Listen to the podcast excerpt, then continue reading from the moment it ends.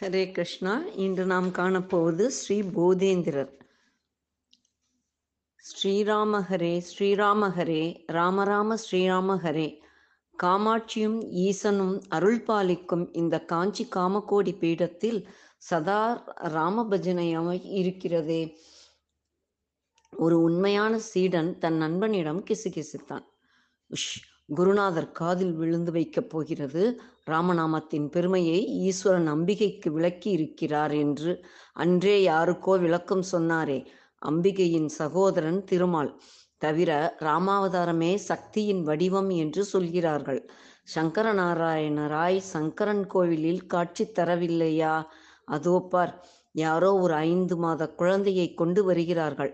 பார்ப்போம் வா குழந்தை அழகாய் இருக்கிறது நெற்றி விசாலமாய் இருக்கிறது அறிவும் ஞானமும் நிரம்பி இருக்கிறது. கண்களை பார்த்தால் கருணை நிறைந்தவன் என்று தோன்றுகிறது. தீர்க்கமான நாசி புத்திசாலித்தனமாக தனத்தை காட்டுகிறது. ஆனால் குரு ஆத்மபோதர் தயங்கினார். ஆனால் என்ன சுவாமி அனாதை குழந்தையை என்ன யோசிக்கிறீர்களா? என்ற யோசிக்கிறீர்களா? அனாதையாவது அதெல்லாம் இல்லை. உறவு என்று அன்பு காட்டினால் உலகமெல்லாம் சொந்தம். க கடூரமாய் நடந்து கொள்கிறவனுக்கு பெற்றோரே எதிரிகள். குழந்தை நறு நறுக் நறுக்கென்று கடித்தால் பத்து மாதம் சுமந்தவள் அடித்து விடுகிறாள். கை நகங்கள் உடலை கிழித்தால் மறு நிமிஷமே கிள்ளி எரிகிறோம் இளம் பிராயத்தில் சமாதி அடைவது பக்தர்கள் மனதில் சஞ்சலத்தை கிளப்பாதா? எல்லோரும் வாயடைத்து நின்றனர். குழந்தைக்கு ஞானசாகரன் என்று பெயர் சூட்டினார் குருநாதர். அவனும் ஞானக் கடலாகவே வளர்ந்தான். என் பேர் கேசவ பாண்டுரங்கன். இவள் என் மனைவி சுகுணாபாய். குழந்தைக்கு தங்கள் திருவாக்கால் பெயர் சூட்டி ஆசிர்வதிக்க வேண்டும் என வேண்டினார் தந்தை. புருஷர்களில் உத்தமமான உத்தமனாயிருப்பான். அதனால் புருஷோத்தமன் என்று அழைக்கலாம் என ஆசி வழங்கினார் ஆத்மபோதர். விட்டலனை வேண்டி பிறந்தவன். அவன் நாமமே தங்கள் வாக்கில் வந்தது எங்கள் பாக்கியம். கேசவ பாண்டரங்க யோகியும் சுகுணாபாயும் மகிழ்ச்சியுடன் விடை பெற்றனர் புருஷோத்தமன் வளர்ந்தான். தந்தை பாண்டுரங்க பஜனை செய்யும் போது தானும் தனது பிஞ்சு கைகளால் தட்டி பஜனை செய்வான். பெற்றோர் காஞ்சி மடத்துக்கு வரும்போதெல்லாம் புருஷோத்தமனின் பக்தி பற்றியே பெருமையாய் பேசினார்கள். அம்மா சுகுணா நான் ஒன்று சொல்கிறேன். செய்கிறாயா? இவனை நீ மடத்துக்கு கொ கொடுத்து விடேன். இங்கேயே வ வந்தாலும் ஞானசாகரனை விட்டு போக மாட்டேன் என்று அடம் பிடிக்கிறான். இங்கே சாப்பாட்டுக்கு பஞ்சமா? கவனிக்க ஆள் இல்லையா? எப்போதும் பூஜை சத்சங்கம் என்ற நல்ல விஷயங்களேயே மனம் செல்லும். ஆத்மபோதர் வார்த்தைக்கு மறுபேச்சில்லை. புருஷோத்தமனும் ஞானசாகரனும் ஒன்றாக வளர்ந்தனர். ஒருவனை காணோம் என்றால் மற்றவனை தேடுவார்கள். அந்த அளவு நெருக்கம். ஒன்றாக சாப்பிட்டு ஒன்றாக தூங்கி ஒன்றாக விளையாட்டுக்கு கூட சண்டை போட்டு கொள்ள மாட்டார்கள். கீர்வா கீர்வானேந்திர சரஸ்வதி என்னும் பெயரிட பெரியவரிடம் வேதம் கற்க அரு அனுப்பினார் ஆத்மபோதர். இருவரும் பணிவுடன் சாஸ்திர ஆகமங்களை கற்று தேர்ச்சி பெற்றனர். புருஷோத்தமா நாதோபாசனையால் பக்தியை பரப்புவாய். தீர்காயுஷ்மான் பவ என்றார் குரு. சுவாமி ஞானசாகரனையும் வாழ்த்துங்கள் என்றான் புருஷோத்தமன். உன்னை மடத்துக்கு இழுத்து காந்த துண்டு ஞானசாகரன். நீ காரியகர்த்தா அவன் காரணகர்த்தா. வாழைப்பழ தோல் போல் அவன். பாலிலிருந்து பிரிந்த நெய் மறுபடி பாலோடு சேர முடியாது. குருவின் பேச்சு சிஷ்யர்களுக்கு புரியவில்லை. குரு காசிக்கு போக போகிறார். நாங்கள் எல்லோரும் போகிறோம். நீங்கள் இரண்டு பேர் மட்டும் கிடையாது. ஞானசாகரன் திகைத்து நிற்க புருஷோத்தமன் ஆத்மபோதரிடம் ஓடினான். நீங்க எல்லோரையும் காசிக்கு கூட்டிட்டு போறோலாமே. நாங்க ரெண்டு பேர் மட்டும் கிடையாதாமே. ஆமாம். குரு பொறுமையாய் பதில் சொன்னார். ஏன்? ஒருவ ஒருவருக்கொருவர் ஆறுதலாய் இருக்க உனக்கு காசிக்கு போக நேரம் வரும். மனதை திடம் திடமாய் வைத்திரு. எதுவும் நிலையானதல்ல. உணர்ச்சி வசப்படாதே. கோபமும் துக்கமும் ஆயுளை குறைக்கும்.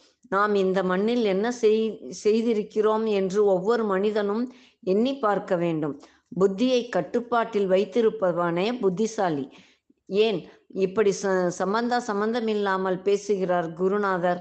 புருஷோத்தமன் குழம்பிக் கொண்டிருக்கும் போதே காசி யாத்திரையின் முதல் கட்டமாக ராமேஸ்வரம் சென்று விட்டார் ஆத்மபோதர். அக்காலத்தில் ராமா ராமேஸ்வரத்திலிருந்து மணல் எடுத்து வந்து கங்கையில் போட்டு எல்லா ஸ்நான கட்டங்களிலும் நீராடி மறுபடி கங்காஜலம் எடுத்து வந்து ராமலிங்கத்துக்கு அபிஷேகம் செய்து வழியில் உள்ள புண்ணிய தீர்த்தங்களில் நீராடி ஸ்தல தரிசனம் செய்து கொண்டு பக்தர்களின் வேண்டுகோளை ஏற்று அன்ன அன்னபிட்சை செய்து கிட்டத்தட்ட ஒரு வருஷம் ஆகும் சில மாதங்களில் புருஷோத்தமனின் பெற்றோர் ஒருவர் பின் ஒருவரா ஒருவர் பின் ஒருவராக மறித்தனர் குருவின் வார்த்தைகள் புருஷோத்தமனுக்கு விளங்கியது. நாம் இருவரும் சமமாகிவிட்டோம் என்று ஞானசாகரனை அணைத்து கொண்டு கண்ணீர் விட்டான் புருஷோத்தமன். காசிக்கு இருவரும் வாருங்கள். குருநாதரிடம் அழைப்பு வந்தது. இருவரும் புறப்பட்டு சென்றனர்.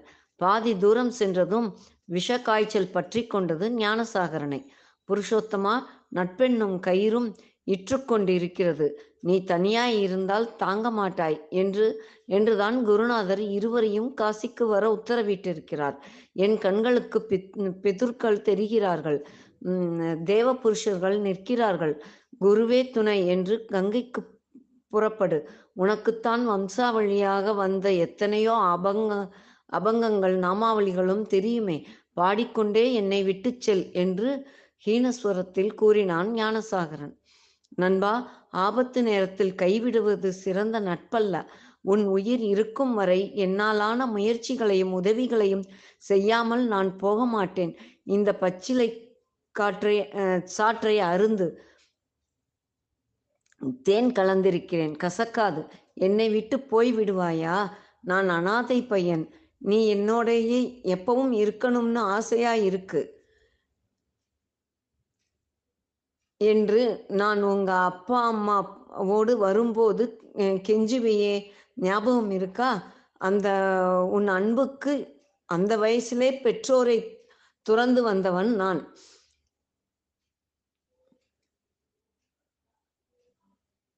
பாதியிலே போ என்று சொல்வது உனக்கு நியாயமாப்படுகிறதா இந்த விஷஜுரம் என்னையும் பிடித்து கொள்ளும் என்று பயப்படுகிறாய். விதித்தவரை அன்றி மிதித்தாலும் தீண்டாது நாகம். வியாதிகளும் அப்படித்தான். யமன் பழி ஏற்பதில்லை. அவன் புகும் மார்க்கம் கோடி. அதில் இதுவும் ஒன்று. அவ்வளவுதான். கொஞ்சம் சாய்ந்தாற்போல் உட்கார்ந்து கொள்கிறாயா? தலைவலிக்கு சுக்கு அரைத்து பற்று போடுகிறேன். புருஷோத்தமனின் அடுத்த வார்த்தைக்குள் இசிப்பு கண்டுவிட்டது. ஞானசேகரனை அடக்கம் பண்ணிவிட்டு காசிக்கு போனான் புருஷோத்தமன்.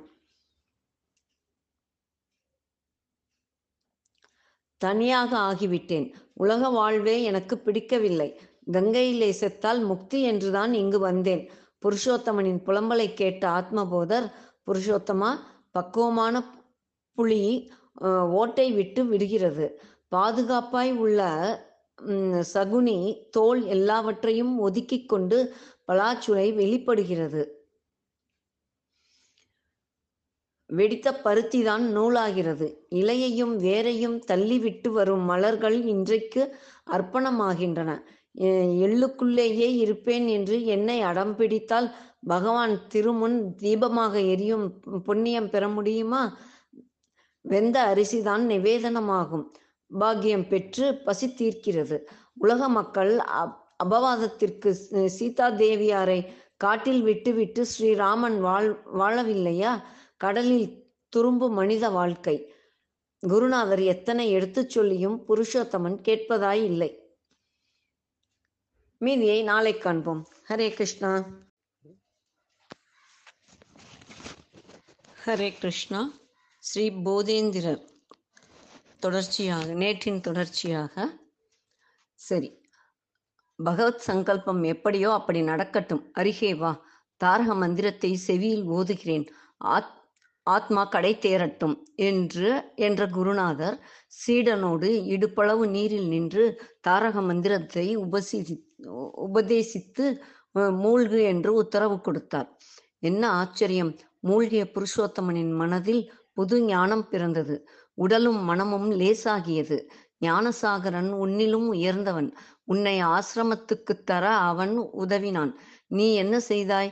பகவான் அளித்த உயர்ந்த மானிட பிறவியை என்னில் அழித்து என்னையும் மாசுபடுத்தப் போகிறாய். பிணங்களும் கடைத்தேற மனிதர்களின் பாப குவியல்கள் கரைய பகவான் ஆணைப்படி நான் ஓடுகிறேன். நீ பிணமும் அல்ல பாவியும் அல்ல. பக்தி என்னும் அரிய பொக்கிஷத்தை உன்னிடம் அளித்து அதை வளர்த்து எல்லோருக்கும் பகிர்ந்து கொடு என்ற பகவானின் வார்த்தையை மீறி ஆத்மக ஆத்மஹத்தி செய்து கொள்ள போகும் நீ ஒரு கோழை. கோழைகளுக்கு மறுபிறவி சிறப்பானதாக அமையாது. கங்காதேவி ஒரு க்ஷணத்தில் அத்தனையும் சொன்னாள். மூழ்கியவன் எழுந்தான் புது பிறவியாக இப்போது அவனிடம் பந்தபாசம் இல்லை. அதனால் வருத்தமும் இல்லை. ஆத்மபோதர் மகிழ்ச்சியுடன் புருஷோத்தமா காசியில் எதையாவது விட வேண்டும் என்பார்கள். நீ பழைய வாழ்க்கையை விட்டிருக்கிறாய். எல்லாம் தாரக நாமத்தின் மகிமை கங்கையின் பெருமை. இங்கேயே உனக்கு தீட்சை அளிக்கின்றேன் என்று ஆசி வழங்கி காஷாய உடை கலை உடைகளை கொடுத்தார். பகவான் நாம போதேந்திர சரஸ்வதி என்ற திருநாமமும் சூட்டினார். போதேந்திரா நீ காஞ்சிக்கு சென்று காமகோடி பீட்டத்தில் அமரும் முன் பூரி ஜெகநாதம் சென்று ஜெகநாதரை தரிசிக்க வேண்டும். அங்கே கோவிலில் லக்ஷ்மிகாந்த கவி என்று கேள். அடையாளம் சொல்வார்கள். அவரிடம் நாம கௌமுதி நூல் வேண்டும் என்று கேள். தருவார். உன் பஜனைக்கு ஏற்ற நூல் என்றார் ஆத்மபோதர். குருநாதர் சொன்னபடியே பூரிக்கு சென்று ஜெகநாதரை தரிசித்தார். எவரிடம் விசாரிப்பது ஜெகநாதனை விட அறிந்தவர்களும் உண்டோ? நீதான் வழிகாட்ட வேண்டும் என்று தியானத்தில் ஆழ்ந்து விட்டார். ஆலயம் மூடும் நேரம். அர்ச்சகர்கள் நினைவூட்ட எழுந்து நடந்தார். கால் வலித்தது. ஒரு அகலமான திண்ணை உள்ள வீட்டில் வந்து படுத்துக்கொண்டார் கொஞ்ச நேரம் சென்றது. எவரோ ஒருவர் கதவை இடித்தார். கூட இருந்த பெண் காலில் மெட்டி இருந்தது. முஸ்லிம்கள் போல் கருப்பு துணியில் முகம் மறைத்திருந்தாள். கதவு திறந்தது. கதவை திறந்தவர் அஹ், லாந்தரை தூக்கி பிடித்து அவர்களை ஏற இறங்க பார்த்தார். வந்தவர் கதவை திறந்தவரின் கால்களில் விழுந்து சுவாமி இவள் என் மனைவி. நாங்கள் வழிப்பயணம் செய்யும் போது சில பாதகர்கள் இவளை களவாடிச் சென்று விட்டார்கள். இவள் தூய்மை பறி பறிக்கப்பட்டது. எப்படியோ தப்பி என்னிடம் வந்து உங்களை விட்டால் எனக்கு கதி இல்லை என்று அழுகிறாள். இவளை ஏற்றுக்கொண்டால் ஊர் தூற்றும். இவளது இந்த நிலைக்கு இவள் எப்படி பொறுப்பாளியாவாள் என மனசாட்சி உறுத்துகின்றது. எனக்கு சரியான வழிகாட்ட வேண்டும் என்று கண்ணீர் விட்டார். எழுந்திருங்கள். இவளை ஏற்றுக்கொண்டு குடும்பம் நடத்த உங்களுக்கு ஒன்றும் ஆட்சேபனை இல்லையே. ஊரார் பழி வ வராதிருக்க நல்ல ஆதாரம் வேண்டும். எவ் அவ்வளவுதானே. நாளை காலையில் சூரியோதயத்திற்கு பின் இவளோடு ஊர் எல்லையில் உள்ள சந்தன் தலாப் என்ற குலத்துக்கு வாருங்கள். ஊராரது கேள்விக்கு கோபப்படாமல் விளக்கம் சொல்லிக் கொண்டிருங்கள். அகலிகை சாபம் தீர்த்த அந்த ஆத்மராமனை நினைத்து செயல்படுங்கள். ராமன் கைவிட மாட்டான் என்று கூற என்று கூறிவிட்டு கதவை தாளிட்டு கொண்டு போனார் வந்தவர். வா லக்ஷ்மிகாந்த கவியிடம் போனால் விமோசனம் கிடைக்கும் என்று சொன்னேன் இல்லையா? என்று சொல்லிக்கொண்டே படி இறங்கினார் பளிர் என்ற வார்த்தைகள் போதேந்திரர் நெஞ்சில் இறங்கியது. ஆகா லக்ஷ்மிகாந்த கவி வீட்டு திண்ணையில்தான் ஜெகநாதன் கொண்டு சேர்த்திருக்கிறான். காலை சந்தனப் பொய்கையில் தீர்ப்பு எப்படி என்று பார்த்துவிட்டு பே- பேசுவோம் என்று மௌனமாக படுத்துவிட்டார். விடிந்தது. குளிக்கலாம் என்று குளத்தருகே போனால் குளத்தை சாற்றி குளத்தை குளத்தைச் சுற்றி ஒரே கூட்டம் கசமுசவென்று பேச்சு சப்தம். அந்த பெண் கண்ணீரோடு ஒரு ஓரமாய் உட்கார்ந்திருந்தாள். அவளருகே இருந்த ஆடவர் கேட்பாருக்கெல்லாம் பொறுமையாய் பதில் சொல்லிக் கொண்டிருந்தார். கவி லட்சுமிகாந்தர் வந்தார். பேச்சு சப்தம் நின்றது. கம்பீரமான குரலில் லட்சுமிகாந்தர் ஜெகநாதபுரியின் பிரஜைகளே இதற்குள் உங்கள் எல்லோருக்கும் இந்த பெண்ணுக்கு ஏற்பட்ட அவலம் புரிந்திருக்கும். அபலை அழகி அனாதையாய் விட்டால் நாசப்படுத்தி விடுவார்கள். உங்களுக்கெல்லாம் ஒன்று சொல்லிக் கொள்கிறேன். ஒவ்வொரு ஆடவனும் நம் தாய் சகோதரி மனைவி பெண்ணுக்கு இந்த துன்பம் நடந்ததாக உணர வேண்டும். ஒவ்வொரு மங்கையரும் தனக்கே இத்துயரம் வந்ததாக பாவித்து இவளிடம் கருணை காட்ட வேண்டும். பெண்ணே இது சீதாதேவிக்கு திருமஞ்சனமாட்டிய கஸ்தூரி மஞ்சள். இதை உடலெல்லாம் பூசிக்கொள். இந்த சந்தனக்குளம் லக்ஷ்மணன் வளர்த்த அக்னி குண்டம் நடுக்குளத்துக்கு சென்று நன்றாக மூழ்கி எழுந்திரு. பெண் உடலால் பலகீனமானவள். ஆனால் அவளது சக்திகள் நெருப்புக்கும் நீருக்கும் மேல். அவள் கடலை விட ஆழமானவள் பூமியை விட பொறுமையானவள் ஆகாயத்தை விட விஸ்தாரமானவள். பெண்மையை சீண்டினால் அனலாய் பற்றி எரிவாள். வெள்ளமாய் அணை உடைப்பாள். பூகம்பமாய் வெடித்து சிதறடிப்பாள். கடலென பொங்கி எழுவாள்.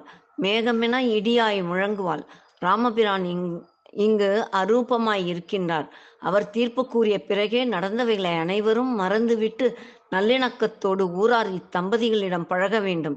இதனை அதை விட்டு ஜாடை பேச்சு பேசி அவர்கள் மனதை வருத்துபவரின் குலம் அழிந்து போகும். இது ஸ்ரீ சீதாராமன் மேல் ஆணை என்று பேசி முடித்த பின் அந்த மங்கை உடலெல்லாம் அந்த தன் அவர் தந்த கஸ்தூரி மஞ்சளை பூசிக்கொண்டு தடாகத்தின் மையப்பகுதி சென்று மூழ்கினாள். எங்கும் ஊசி விழுந்தால் கேட்கும் நிசப்தம். எல்லோர் கண்களிலும் ஆவல் கலந்த பயம். இமைக்கவும் அஞ்சி அப்பெண் மூழ்கிய இடத்தையே பார்த்தனர். போதேந்திரருக்கு அந்த ஆர்வம் இருந்தது. பச்சை புடவை உடுத்தி மூழ்கிய அம்மங்கை நீரிலிருந்து வெளிப்பட்ட போது கஸ்தூரி மஞ்சள் நிறத்திலேயே அவள் புடவை இருந்தது. எங்கும் ஸ்ரீராம் ஜெயராம் ஜெய ஜெயராம் என்ற ஒளி காற்றில் பட்டு எதிரொலித்தது. அப்பெண்ணின் நெற்றியில் சிவப்பு நிற திலகம் கைகளில் மஞ்சளும் சிவப்பான கண்ணாடி வளையல்களும் கழுத்திலே புது மாங்கல்ய கயிறு பளபளவென மின்னியது கௌதமரே இந்த அகழியை ஏற்றுக்கொள்ளும் ஸ்ரீராமனின் வெகுமதி இவள் என்றார் லட்சுமிகாந்தர். எங்கும் ஒரே கோலாகலம். ஸ்ரீராமரின் மகிமையை பேசியபடி மக்கள் கலைந்து சென்றனர். லட்சுமிகாந்தனிடம் தன்னை அறிமுகப்படுத்தி கொண்டார் போதேந்திரர். ஓ நீங்கள் தானா அது? என் தந்தை சொல்லிவிட்டு தான் போனார்.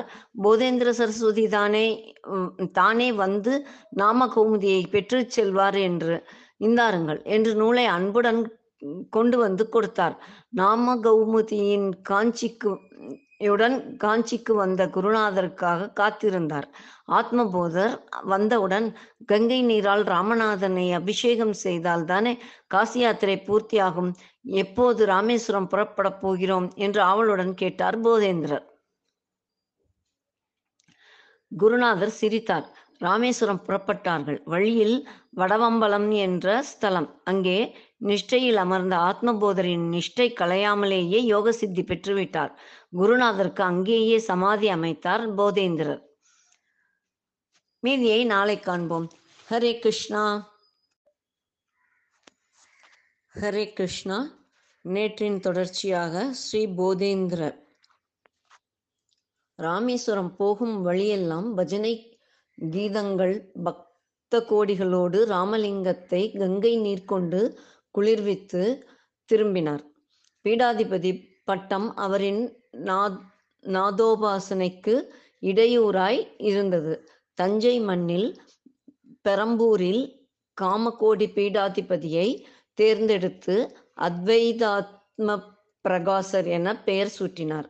அந்த ஊரில் ஒரு ஊமை குழந்தை. பெற்றோர் அவரிடம் அஹ், சொல்லி கண்ணீர் விட்டனர். அருகில் குழந்தையை அமர்த்தி கொண்டார். லட்டு பிரசாதத்தை விண்டு வாயில் போட்டார். ரா மா சொல்லு என்றார். குழந்தை திக்கி திணறி ஆ மா ரா ஆ என்றெல்லாம் சொல்லி பின் பஜனை செய்யும் அளவுக்கு நாக்கை புரட்டியது. திருவானைக்காவலில் அகிலாண்டீஸ்வரி அம்மனுக்கு தாடங்க பிரதிஷ்டை செய்தார். பூவனூரில் ராமநாமாவை சொல்லியே பேயை விரட்டி அடித்தார். திருவிசை நல்லூர் நிலமெல்லாம் பாழம் பாழமாக வெடித்திருந்தது. ஆறு ஆறு குளமெல்லாம் வறண்டு பையன்கள் சடுகுடு விளையாடிக் கொண்டிருந்தனர். ஸ்ரீதர ஐயாவால் ஜனங்களை திருவிசநல்லூர் சிவன் கோவிலுக்கு அழைத்துச் சென்று மழை வேண்டி பூஜை செய்து கொண்டிருந்தார். பூஜை முடிந்து பஜனை நடந்தது. போதேந்திரர் பார்த்து கொண்டிருந்த போதே மழை சிறு தூறலாகத் தொடங்கி கொட்டு கொட்டென்று கொட்டியது. தெருவெல்லாம் வெள்ளம். போதேந்திரர் கோவிலில் ஸ்ரீதர ஐயாவாளை சந்தித்தார். இருவரும் சேர்ந்து ராமனை கண்ணனை சிவனை கானமழையால் நீராட்டு மழையும் நிற்காமல் பெய்தது. காஞ்சிக்கு அத்வைதாத்ம பிரகாசரை அனுப்பிவிட்டு திருவிடைமருதூருக்கு அருகில் உள்ள கோவிந்தபுரத்தில் தங்கிவிட்டார் போதேந்திரர். தினமும் வீர சோழன் ஆற்றில் நீராடுவார். ராமநாம பஜனை செய்வார். அப்படியே சாப்பிட்டால் சாதம் பகவானுக்கு காட்டிவிட்டு சாப் சாப்பிட்டால் பிரசாதம். அப்படியே சாப்பிட்டால் சாதம். பகவானுக்கு காட்டிவிட்டு சாப்பிட்டால் பிரசாதம் என்று சொல்லி விநியோகிப்பார். இந்த கனி உதிரும் காலம் நெருங்கிவிட்டது. என்று சீடர்களிடம் சொன்னார். சீடர்களும் பக்தர்களும் அவர் பிரிவை எண்ணி கண்ணீர் உகுத்தனர். தினமும் மணலில் குழி தோண்டி அதில் அமர்ந்து தியானிப்பார். மழை பெய்தாலும் வெயில் அடித்தாலும் பனி கொட்டினாலும் தியானம் முடியாமல் எழுந்திருக்க மாட்டார். மாலையில் விளையாட வரும் குழந்தைகள் அவரை வெளியே எடுப்பார்கள். பஜனை நாமாவளிகளை அவர்களுக்கும் சொல்லிக் கொடுத்து அவர்களோடு சேர்ந்து தானும் கூத்தாடுவார். இது தினமும் அவ்வூர் மக்கள் கண்ட காட்சி. புரட்டாசி மாத பௌர்ணமி. போதேந்திரர் வழக்கம் போல் யோக நிஷ்டையில் ஆழ்ந்தார். சாயங்காலம் அவரை எழுப்ப வந்த குழந்தைகளால் அவரை தூக்க முடியவில்லை. கூச்சல் போட்டார்கள். கூச்சல் சப்தம் கேட்டு விரைந்து வந்த பக்தர்கள் அவர் சமாதி ஆகிவிட்டதை புரிந்து கொண்டார்கள். செய்தி கேட்டு ஊர் கூடியது. போதேந்திரனின் சமாதி வீர சோழன் ஆற்றின் பெருவெள்ளத்தில் மண்ணிற்குள் மறைந்திருக்கிறது. இன்றும் ஆற்றங்கரையில் புரட்டாசி பௌர்ணமியில் பக்தர்கள் அவருக்கு பஜனாஞ்சலி செலுத்துகிறார்கள். அங்கே நாதமணம் கமழ்கின்றது. இந்த போதேந்திரரின் சரித்திரம் படிப்பவரையும் கேட்பவரையும் காமாட்சி திருமால் இருவரின் திருவருளுக்கும் பாத்திரமாக்கும். அடுத்ததாக ஸ்ரீ பூஜ்ய ஸ்ரீ ராகவேந்திரர். அதை நாளை காண்போம். ஹரே கிருஷ்ணா.